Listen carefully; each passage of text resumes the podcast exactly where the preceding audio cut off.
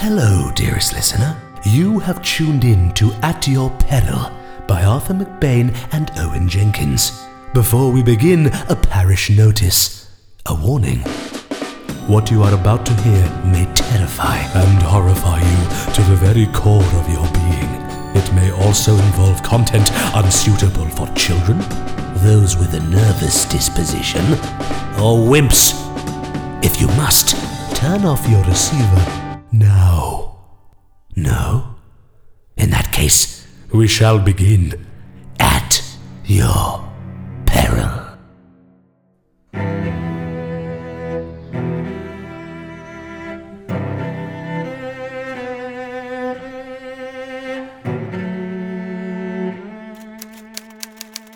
Do you want to be in cinema?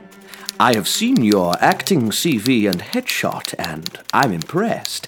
I would like to meet you for a project I am casting, which will be shown in the cinema. This is an exciting top secret project, so tell no one. If you want to be next on the big screen and you want to be a part of this mind blowing experience, please attend a meeting at 6 pm at 26 Alders Lodge, Fulham, this Friday, the 13th of November. Please bring this letter with you, and it is of the utmost importance that you do not be late, as I can't work with amateurs. Warmest regards, Andy Michaels, Director of Films. David read and reread the letter. So much about it was intriguing. How had this guy found him? What was this film project? After initial Google, there seemed to be no record of a film director by that name. There was an Andy Michaels in Quebec who seemed to have a thriving business selling handmade wooden spoons, but no Andy Michaels, director of film. This was disheartening, and he considered the possibility it was some kind of scam. But that didn't seem likely either. After all, why on earth would he have provided his address? David weighed up his options. It was nice to be offered an audition. He'd not acted in any capacity, either professionally or otherwise, for over a year and a half, which is about 12 actor years. He hadn't attended his improv group, Mission Improvable, for months, and was starting to feel silly when he told people he was resting. To make matters worse, his agent had quit the industry to start a cat coffee shop, leaving him agentless and, on the whole, auditionless. He paid his bills by pulling pints, which made him feel depressed, and his actor girlfriend Kirsty didn't make him feel any better about himself by telling him that the reason he wasn't getting any work as an actor was because of his speech impediment. A speech impediment that, to the world at large, was barely noticeable, and would fain to be called a lisp. She called it a Sibilant S. which pissed off David even more because she had obviously researched it, and because he couldn't himself properly pronounce it. It's that sibilant S, darling. She had said one evening while he was washing the dishes. I mean, I find it cute, but it's basically a disability. David, already deeply self conscious about the way he spoke, and in a terrible mood after someone spilt a Jaeger bomb on his new shoes at work, erupted into a Mount Etna of rage. He shouted and swore, waving his yellow marigold gloves around frantically and causing bubbles to fly about like tiny nuggets of scorn. In his violent temper, he grabbed a book from the kitchen table and lobbed it at her head. It was Uta Hagen's respect for acting. It narrowly missed her. The book displayed a poignant irony, which Kirsty enjoyed, but all the same, it had terrified her. She had no idea David had such behaviour in him. David hadn't heard from her for a week after that. He tried ringing her a few times to apologise, but he could never get through, and she did not respond to any of his messages. But there was hope. Maybe this audition with Andy Michaels, director of films, would be the turning point. The first rung on the ladder to success. The first stepping stone across the river of Korea. The first Rolo from the packet of fame. He would write about the odd little letter he received, which ended up launching his Hollywood career very wittily in his best selling autobiography in years to come. And he won't even mention Kirsty in it. That'll really piss her off. His mind was made up. He would attend the audition.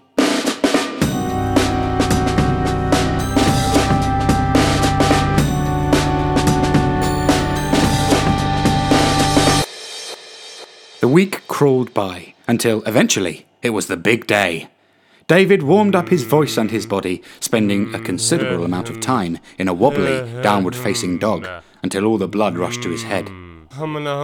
He picked out his outfit something smart and respectable, something casual, something appealing without appearing desperate. Shirt, jeans, shoes, done. And, thanks to some violent scrubbing, the shoes had only a minimal, barely perceptible Jagerbomb stain, which David had to admit was a real bonus. He made his way out into the throngs of the city with plenty of time. On the tube, it struck him how nervous he was. With every clack of the track, his blood pressure rose. This could be nothing. An unknown director with big ambitions and not much else. But it could also be the start of something very exciting. He felt awkward with no script to prepare, and despite being in a packed train carriage, he felt lonely. He thought about Kirsty. Thought about how nice it would have been to have her settle his nerves, stroke his hair the way he liked it. This was the longest he had gone without speaking to her, and the guilt of his outburst had been replaced by the self pity of being ignored. He arrived at the given address to find a smart block of flats overlooking the Thames. It was getting dark. At the main door, he rang the buzzer of flat 26 and waited. Who is it? A lyrical voice blurted through the tinny intercom. Hi, uh, it's uh, David Cuthbertson. Uh, I'm, I'm here for the casting. Ah, hello, David. Now, you are a little early, but that's all okay. Ray can come and fetch you. Ray? Ray? Ray! He's downstairs. Would you go and get. David waited patiently at the door, checking his hair in the reflection of a car window. A minute later, a squat man in a leather jacket and a ragged beanie hat opened the door.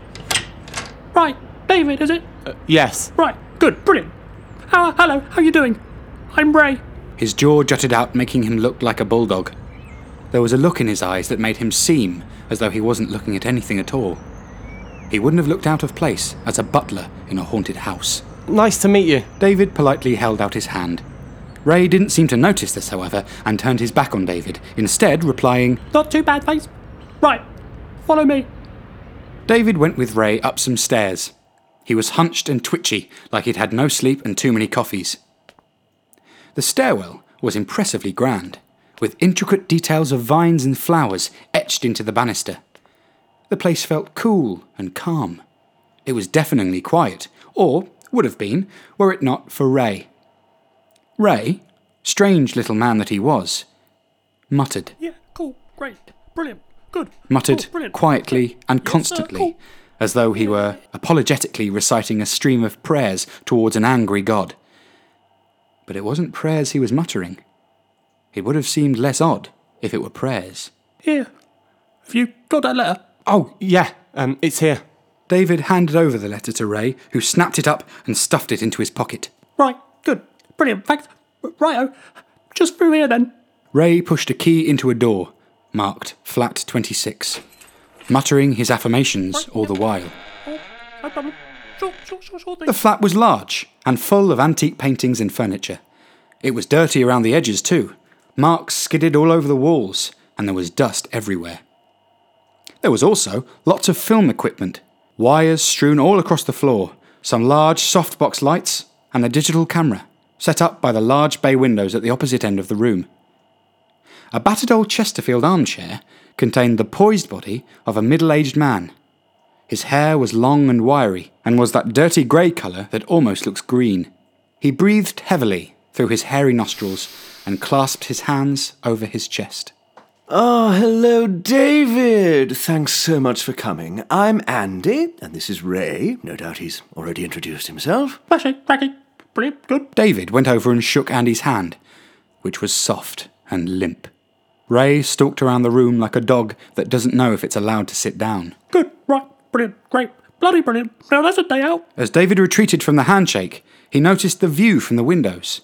The sun setting over the Thames, splashing light through the skyscrapers of the city and bouncing glimmers off the water in an ecstasy of reds and golds. It was spectacular. There was a silence that went on just a second too long and needed to be filled. Cool place. Is that the Thames?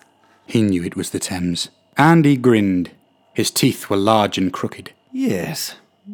Yes, it is. His tone was pleasant, but you could sense a glimmer of condescension. A tone that said, Of course it's the fucking Thames. Cool. He smiled and stood awkwardly, berating himself for talking gibberish. First impressions are everything, he screamed to himself. Very slowly, Andy turned his attention away from David. Ray, Yes, Andy? you've forgotten something. A pause filled the air like noxious gas. Oh, yeah. What have you forgotten? Oh, yeah. I don't know. Andy took a long, slow walk towards Ray, like a leopard stalking its prey. Just as he got close to Ray's nose, Andy spoke. To ask David if he'd like a drink. He let out a guffaw, which instantly relaxed the jittery Ray. Right. Yeah. Brilliant. Good. Right. Sorry, Andy. Sorry, David. Sorry, Ray. Andy turned back to David. What would you like, David? Tea, coffee, juice? Schlur? Slur? Schlur, David. Oh, it's rather good. Elderflower. Schlur. Oh, nah, uh, I'm alright, thanks. You're quite schlur? Sure? Oh, go on then. Thanks. Ray? Andy signalled to Ray as though he was an irritating child. Yeah, right. Okay. Not tea, not coffee, not juice, but schlur. As Ray left the room, David and Andy were once again in silence. Although he hadn't been there long, David wasn't all that certain the audition was going very well. Andy stared at David and smiled blankly. As they sat, they could hear Ray rattling around in the kitchen. Finally, in a desperation to fill the quiet, David pointed to a crudely painted portrait of a woman in a sun hat which hung on the wall. Art? Yes. Now tell me, have you always had a sibilant S, David? Yeah. Yes. Suddenly, Andy twitched, his attention caught like a rabbit listening. Is he going through the drawers? Oh, no, no, no, no, no, no. No, he knows not to. Before long, Ray re entered the room with a glass of Schlur. It had a curly straw and a miniature umbrella sticking out of the top. David thanked Ray, took the drink, and had a sip. Andy sniffed. Quenched? Yeah. Good, isn't it? Schlur. Great! Let's get started. Ray, could you help me? Yep. Will do. Yep. Sure thing, Andy. Yep. Will do. Yep. Okay. Yep. Fine. Yep. Andy seemed excited as together he and Ray went over to the large bay windows and, in perfect unison and with a balletic vigour, pulled down a large projector screen. Here it is, the pièce de résistance. Sick, isn't it, David? Uh, yeah. Revolutionized my screen tests, hasn't it, Ray? Yep. Cool. Yo. Yo, shut up, Ray. Ray glanced up and nodded, then began clumsily laying a large blue tarpaulin over the floor like a carpet. He looked like a bear attempting to erect a tent. He was taking more time over it than any person ought to. Oh, come on, Ray! Sorry. Sorry, Andy. Sorry, Ray. Sorry, David. It's all right. Just, you know, we've got a guest, and I'm sure he doesn't want to be here all day. By now, Ray had laid all of the tarp on the floor, and Andy had gained some composure. Sorry, David, you're our first of the day. We're all a bit, uh, three grapes and one banana, as you can see. No worries. Um, are you, uh, are you seeing many people for this? Oh, yes, yes. Uh, isn't that right, Ray? One in, one out, one in, one out, and hop a loop until we've seen them all. it's been an ongoing process. I think we're ready to start, so can I just get you to just pop yourself down there? He gestured to a plastic fold down chair which Ray had set up on the top of the blue tarpaulin. Curiously, Ray had also hooked the tarpaulin up onto the ceiling, which draped and covered the entire rear wall. David hadn't been to many auditions, but this struck him as unusual and definitely a first. Obediently, David went to sit on the chair and his image flashed up on a projector screen which was fed directly from the camera pointed towards him. David had never seen himself blown up so big, and he quickly began to feel self conscious. There was a pause while Andy tinkered around with the camera and the lights.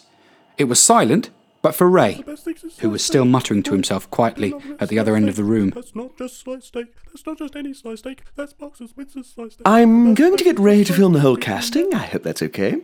Uh, yeah, sure. Uh, oh, have you? Um, it's just I, I never got a script, and um, Ah, well, I can see you're an eager weasel. Itching, just itching to find out a little more. But at least for the moment, I'm going to hold off on scratching you. So, first things final, I'd like for you to tell me about yourself. Andy smiled kindly, while David tried to process what he was being asked to do. Eventually, he gave up. sorry, you're filming this bit. Oh, yes, Ray is capturing it all. Every detail, every nuance. Andy was now fully in his director mode. This was when Ray liked Andy least. Take your time. Sorry, I'm just not used to being filmed. We have started, David. Andy's temper was fraying. It's just that this isn't what I was expecting. We expecting. have started, and I'm asking you to tell me about yourself. Um, my name is David, and I like to. Cut, cut, cut, cut, Ray! Cut, cut, cut. Snippety snip. Andy stood for a moment and massaged his temples with his fingers. David, I've given you a very simple instruction. I've asked you to tell me a little about yourself. I, I haven't asked you to yodel. I haven't asked you to recite the complete works of the bard, God rest his soul. And I haven't asked you to drop trow and do a stinky little turd right there in the corner of the room. Yet you're looking at me like I have. Here, Andy paused for dramatic emphasis. Look, I was an actor like you once. I was asked to do all manner of things. Some of them I didn't agree with. But I learned very quickly to always give the director's suggestion a try. Why? Because at the end of the day, the director is always right. Look, when I worked on Cats, the musical, we had this chap who couldn't fit in the cat suit. Andy was interrupted by Ray, clutching the watch on his wrist. Andy? Andy, uh, I've, uh, I've got to move the car. Uh, half past. Quite right. I digress. Ray? Ray nodded and flicked a thumbs up at Andy to sign that they were rolling again. Andy smiled, and this time it seemed disingenuous. Whatever the part was, David didn't think he'd got it. David, tell me a little about yourself. Um, well, so my name's David. I'm uh, I'm 22. I've done a bit of work in uh, in uh, short play, um, and I also Cut! Again, Andy massaged his temples, and then looked at David for what felt like eternity, drilling into his skull. Look, I'm going to ask you straight. Do you think this is going well? oh well, we haven't really done anything yet. Exactly. That's exactly my point, David. I want to hear about you. Forget the acting stuff. I work in a pub, done a play. Boring. Boring, boring, boring. I want to know about you. When's the last time you really felt, really felt something, David? Felt what? Emotion! My project is all about understanding human emotions. So, I'm looking for actors who have the ability to access their raw emotions on camera anger, fear. Am I making sense? Yes. David hadn't quite understood, but he'd started badly and was eager to impress. So, tell me the last time you were really angry. Well, uh, I was at work and um, Go on. Uh, well, um, I work in uh, I work in a bar, and a customer was really rude to me. So, um, Again, I'm going to stop you. Andy and Ray shared a glance. I found this exercise works a little better if you know the person a little better. Not some stranger, but a person you can name. I also don't want you to pick a time you were mad at a family member, because in that case the anger is confused with love. No, an acquaintance usually works best. Maybe a fellow actor? And to put it bluntly, I want you to consider a time you were so angry you wished the person in question were dead. Ray was twitching in the kitchen.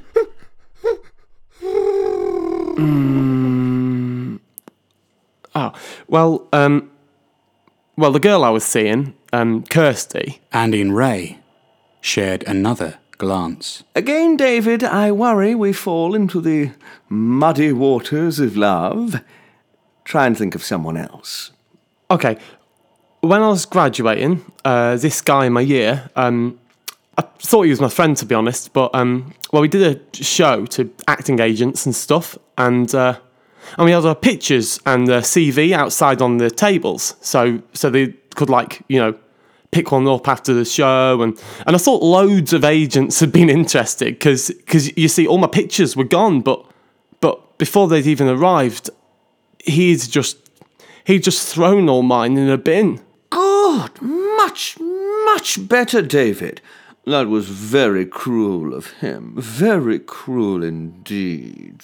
Destroying your biggest chance at getting noticed on the London movie scene. Blasting apart any glimmer of hope you once had by destroying the thing that will most help not only your CV, but also your headshot. No, no, no, no, no. That is just not kosher, is it? That's foul plague, if ever I heard it. Foul plague indeed. It sure could make a man pop his lid, couldn't it, Ray? That was not nice. That was very naughty of him. And what do you remember as the moment when you were most angry? looking into his stupid, smug, smiling face when he told me. He thought it was really funny and he didn't even apologise. Excellent. This is excellent. Now we're going to try something. Andy leapt up and grabbed the crude painting of the woman in the hat from the wall and placed it opposite David. Okay, imagine that this woman is him. What's his name? Daniel. Andy's eyes flickered. Imagine this is Daniel. Now, put yourself in that moment where you are angry and go for it. Say whatever you want, just go for it. David had not come across this acting method before, and it stumped him. Staring at the woman didn't make him think of Daniel, it made him think of a woman in a sun hat. Nevertheless, he mustered all the anger he could and shouted, I hate you, Daniel! The failure of his attempt hung in the air like a bad smell. Mm, okay. Now try again. This time, say his full name. I hate you, Daniel Evans. Amazingly, it was even worse. Mm, let's try something else. This time, I want you to express your anger through movement. Now, I'll play some music. Don't stop moving until the music finishes. Like musical statues. No.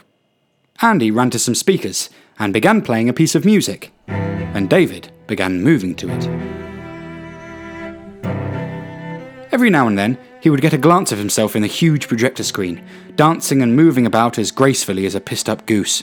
It lasted for what felt like a decade.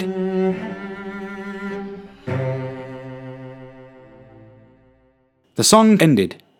David slumped back down in the seat. Andy peered at him, with pity in his eyes. Okay. Uh, let's try one last thing. Sometimes rage is enhanced when we feel suppressed. Now, if it's okay with you, I'm going to hold you down to the chair with this rope. You won't be able to move your hands, and this might allow feelings of frustration to boil up so we can get a really good screen test of you at your angriest. Is that all right? Hesitantly, David nodded, and Ray came over with some rope and tied him to the chair. Andy? Andy? Andy? Andy? I want to speak with you. I'm busy, Ray. No, no. Andy, this time Ray's not waiting. Will you excuse me one moment? I need to speak with Ray. The two of them filed out of the room and closed the door behind them. David couldn't hear what they were saying, but their voices were starting to raise. Minutes passed by. Ray had done a very good job of tying David up. He tried wriggling slightly and he was well and truly stuck.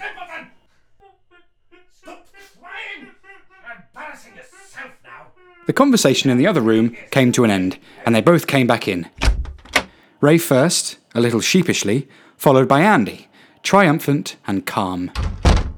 I'm sorry for the hold up. We were just getting to some good work there. Ray, apologise to David for holding him up. Ray? Ray! Sorry. Oh, it's totally fine. Uh, I'd quite like to be untied if that's all right. Oh, but we were just getting somewhere. Now, David, once again, let's get you back into that angry state. I want you to picture Daniel Evans. Uh, It was Daniel Evans, wasn't it? Yeah. Good. Now, take a moment for yourself. Take as long as you want to get really angry. Use the fact you're tied up to help you enhance the anger. And when you think you're at your angriest, say, Daniel Evans, I wish you were dead. All clear? Yeah, think so. Good. Action! David mustered up everything he had ever felt angry about. Images flashed through his mind Daniel Evans, Kirsty, his dad. He could feel his heart beating faster and faster, and he started to sweat as he fought against the ropes around his arms. A fire burned from his belly, and he erupted the line. Daniel Evans, I wish you were dead. Wow, that was quite something. Well done, David. Oh, that's it. That's the money take. You've got the job. You are to be in my project. A party popper went off in David's belly. Had he heard correctly? It felt amazing not only to get praise from this interesting director, but knowing in his heart he'd done a good job. Oh, thanks. That felt really good, actually. In his mind's eye, he was already battling the crowds at the premiere, already wearing sunglasses to hide from the paparazzi, and, most importantly, fixing things with Kirsty with his newfound confidence. The room spun around him, and he would have jumped for joy, were it not for the rope. Mm, I have to say, this is a bit tight on my wrist. Could we untie it now, please? We're not done quite yet. Now we're moving on to fear. I'm going to show you my project so far. I'd love to know what you think. David felt honoured to be one of the team. Andy pressed a button on the camera. Some more music started playing. And on the projector, which David could just see if he turned to his side, was a young, skinny actor sat where he was sitting now. He shouted the line, Chris Jones, I wish you were dead. Then another actor repeated the same line with a different name, then another, and another. This continued as more and more actors and actresses appeared on the screen, each saying the same line. I wish you were dead. Each time there was a different name. It seemed each name spoken in the repeated line was the name of the person that would appear next. The footage had been edited badly. Then suddenly, he saw Kirsty. She looked small and vulnerable. She said, David Cuthbertson, I wish you were dead. Then the screen went black. And now here we are. What do you think? David was lost for words. He didn't quite know what he had just seen. He managed to say the only thing that was going through his head. Kirsty audition too? Andy nodded, with a comforting grin. She was very good. Very good indeed. Now then, fear. You don't have to say any lines for this one, although you may wish to improvise. Up to you, really. Just try to look into the camera. Ray? Ray bounded over and held onto the arms of the chair as if he were spotting a ladder. He smelt of stale cigarettes. Mumbling away, louder this time, as though he was trying to block out the outside world. Like it. Hate this. David thought he could hear him saying, Don't want to do it anymore. Andy, Andy, I don't want to do it anymore. but he wasn't sure because then he turned to see Andy holding an electric screwdriver. Andy pressed a button and the projector screen came on again. This time, the first actor he had seen was screaming and screaming, and to David's horror, he saw a screwdriver come into shot and into the screaming actor's skull. Blood burst out of his head, and his body slumped. Then the next actor, screaming, then blood, then the next, then the next. As it continued, David became paralyzed with terror. He felt sick. Then he saw Kirsty. By the time the screwdriver had entered Kirsty's skull on the screen, David was weeping and retching automatically. But he tried telling himself that this might be some kind of practical joke. Not very funny, he thought. Then, on cue, as if Andy was silently directing him, David screamed in ear splitting terror. He had a buzz near his head, and then he couldn't see anymore. All he knew was sharp, endless pain. The last thing David saw was his own blood splattering the blue tarpaulin.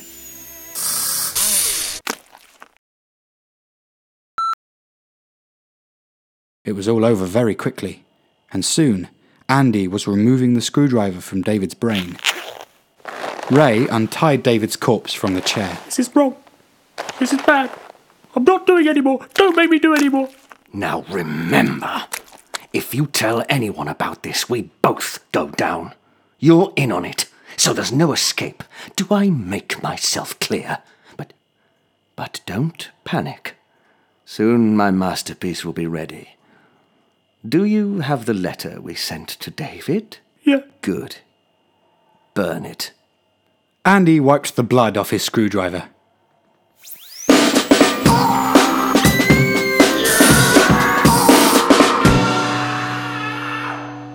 Two weeks later, Daniel Evans had just finished his shift in the call centre.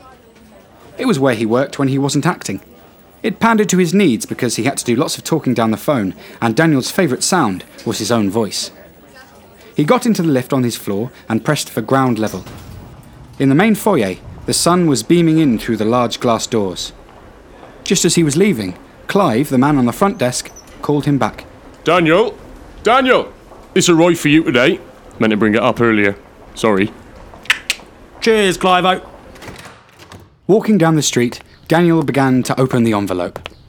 That's funny. I never get posts at work. Bet it's an early birthday card. He unfolded the crisp paper and read with a smile on his face. Do you want to be in cinema? This was no early birthday card, but it could be exactly what his career needed. The audition was narrated by Owen Jenkins. David was voiced by Arthur McBain. Daniel and Ray were voiced by Chris Jameson. Andy was voiced by Dominic Allen. And Kirsty was Helen Derbyshire.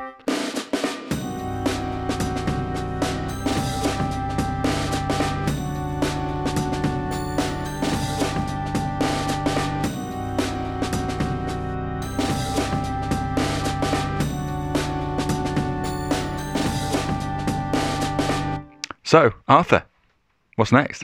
Next month we have a story called Heirloom. Oh, your voice went a little bit lower then. This is a spooky one. It is, it's a ghost story. Yeah, yeah. Do you know? Um, uh, yesterday, no, day before yesterday, I actually walked past a salon called Heirloom. okay.